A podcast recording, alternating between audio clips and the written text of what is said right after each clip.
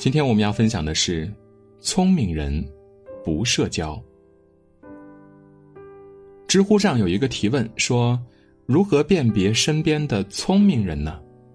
其中一个高赞回答是：“当你遇到一个人，他能理解你的处境，尊重你的观点和信仰，和你打成一片，让你觉得很舒服。但当你想进一步和他深入交往时，会发现他总是和你保持一定的距离，让你觉得你们总是隔着一层。这个人八成比你聪明很多。”确实如此，所谓聪明人在社交方面，大多数是友善亲切，但不乏距离感的，因为他们懂得这个道理。人脉论是一个伪命题，能让自己通行无阻的是实力，而不是其他的。有人说，对于人们而言，有时候按堆来计算，比按个儿来计算更准确、更直观。说的很有道理。每逢大事小事，一些人总是要找各种由头，组所谓的饭局、酒局、同学会、老乡会等等，闹哄哄的一堆人聚在一起，吃吃喝喝、玩玩闹闹，乐不思蜀。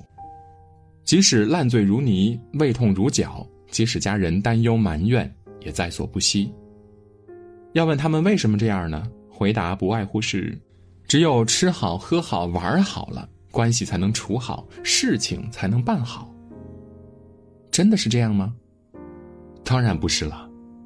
我身边就有一个例子，朋友大郭刚开始经营广告公司时，为了积累人脉，多拉点单子，对外呢永远是一副我有空的样子，有约必到，有局必赴。有一次，为了招待一个意向的客户，他索性夜不归宿，通宵陪着客户辗转各种场子。而那次刚好妻子出差了。孩子的作业呢，没人签字，哭闹不止，老父亲气得血压飙升。但事后，这个客户并没有将广告业务投放给大郭的公司，给出的理由是：这是年度 KPI，必须找有成功案例的公司做。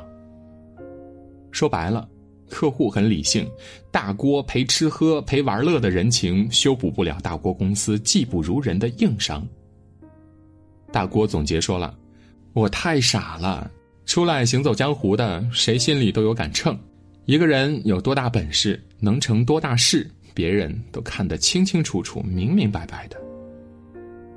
作家周国平曾说：“社交场上的主宰，绝对不是友谊，而是时尚、利益或无聊。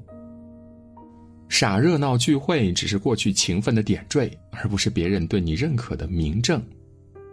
酒力。”不是实力，推杯换盏的感情始于酒桌，终于酒桌，无法变现，更无法外延。如果一味的沉浸其中，那就是对自己的消耗了。樵夫与牧羊人的故事大家都不陌生。樵夫上山砍柴，遇到了牧羊人。牧羊人为了打发时间，一边照看羊群吃草，一边拉着樵夫聊天儿。樵夫为了让牧羊人尽兴，放下了手里的活儿，全程专注唠嗑。天黑了，牧羊人赶着吃的肚皮滚圆的羊儿回家了，而樵夫却两手空空，成了大家嘴里的笑话。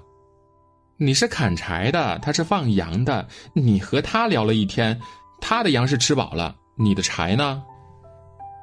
生活中有不少这样的人，为了合群，为了存在感，就刻意讨好，四处攀附。以致忘了自己的路了。童话绘本《阿狸永远站》里说，人这一生会遇到八百二十六万三千五百六十三人，会打招呼的是三万九千七百七十八人，会和三千六百一十九人熟悉，会和二百七十五人亲近，但是最终都会失散在人海。缘聚缘散，人来人往，都是常态。并不是所有人都要去深交的，志趣相异的朋友要放手。管宁与华歆二人曾互为影像，吟诗饮酒，谈古论今，清风明月，好不快活。但面对人生喧哗，名车贵马，华歆忍不住前往一探究竟。待他返回，管宁已经割席绝交了。不相为谋的朋友要断绝往来。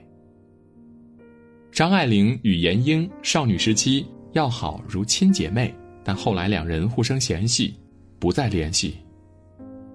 圈子不同，不必强融。鲁迅与闰土少年时交好，两个人一起看西瓜、刺茬、捕麻雀、捡贝壳。但多年后重逢，闰土恭恭敬敬的唤鲁迅老爷，两个人之间隔起了可悲的厚障壁。至此，少时缘分已然消逝。作家薛小禅曾说：“人到了一定的年纪是往回收的，收到最后三两知己。”一杯浅茶，把生活活成自己想要的样子。余生不必把所有人都请进生命里。若经过时间的淘洗，止于两三知己，已胜过千千万万个泛泛之交。还记得那部名叫《你手机里的常用联系人有几个》这样一个社会实验短片吗？短片的实验者通讯录里有上千人的好友，但是当导演要求他们删掉点头之交、点赞之交之后，竟然只剩下两三人了。也就是说，相识一千人，真正重要的却只有两到三人。原来，我们整日里忙前忙后应酬的，都是一些无关紧要之人，何其悲哀呀！当然了，人是群居动物，社交。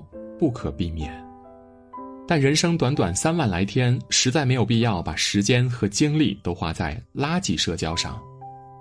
那些熠熠生辉的人都有一段独处的时光，比如木心，他曾在清苦的莫干山隐居六年，即便寒风呼啸、大雪纷飞，也丝毫不为动摇。这期间，他创作出了一百多篇中短篇小说，以及无数幅的水墨山水画。比如，美国著名的短篇小说家欧·亨利，在因为银行账目问题入狱之后，他利用枯燥漫长的牢狱生活进行思考，创造了大量的短篇小说。还有美国作家梭罗，曾在瓦尔登湖畔隐居两年的时间里，他悠然自乐，拥抱自然。别人问他是否感觉到孤独，他说：“我觉得经常独处使人身心健康。”与人为伴，即便是与最优秀的人相处，也会使人厌倦的。我好独处，至今我尚未找到一个伙伴能有独处那样令我感到亲切。就像有人说的那样，与其低质量的社交，不如高质量的独处。如果在人群的狂欢中感到不自在，对热闹无福消受，不如像鹰那样，独享高空，如水那般。独穿山涧，如花一样，独立含笑，在孤然萧瑟中，抵达更顶端。毕竟人生在世，不止喧嚣，不止沸腾，还应该有独自静守的境界。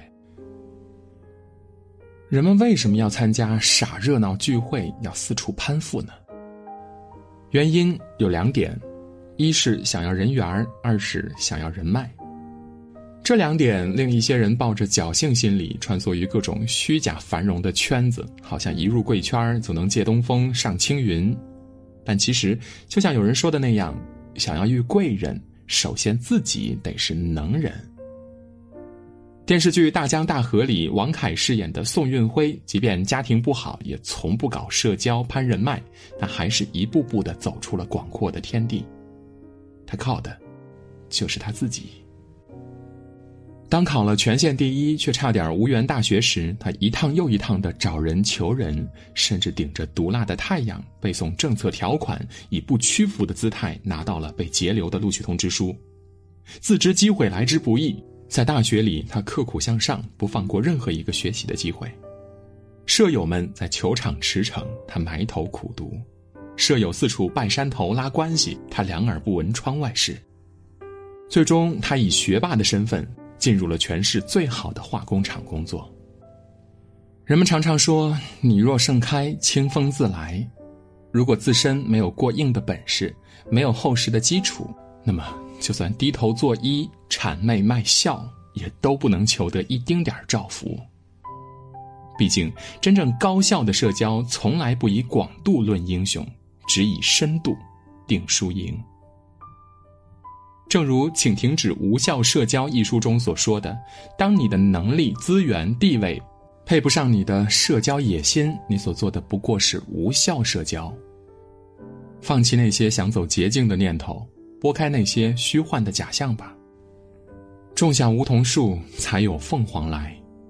你努力了。就会自备力量，自创天地，自然也就不必曲意逢迎，自我折损。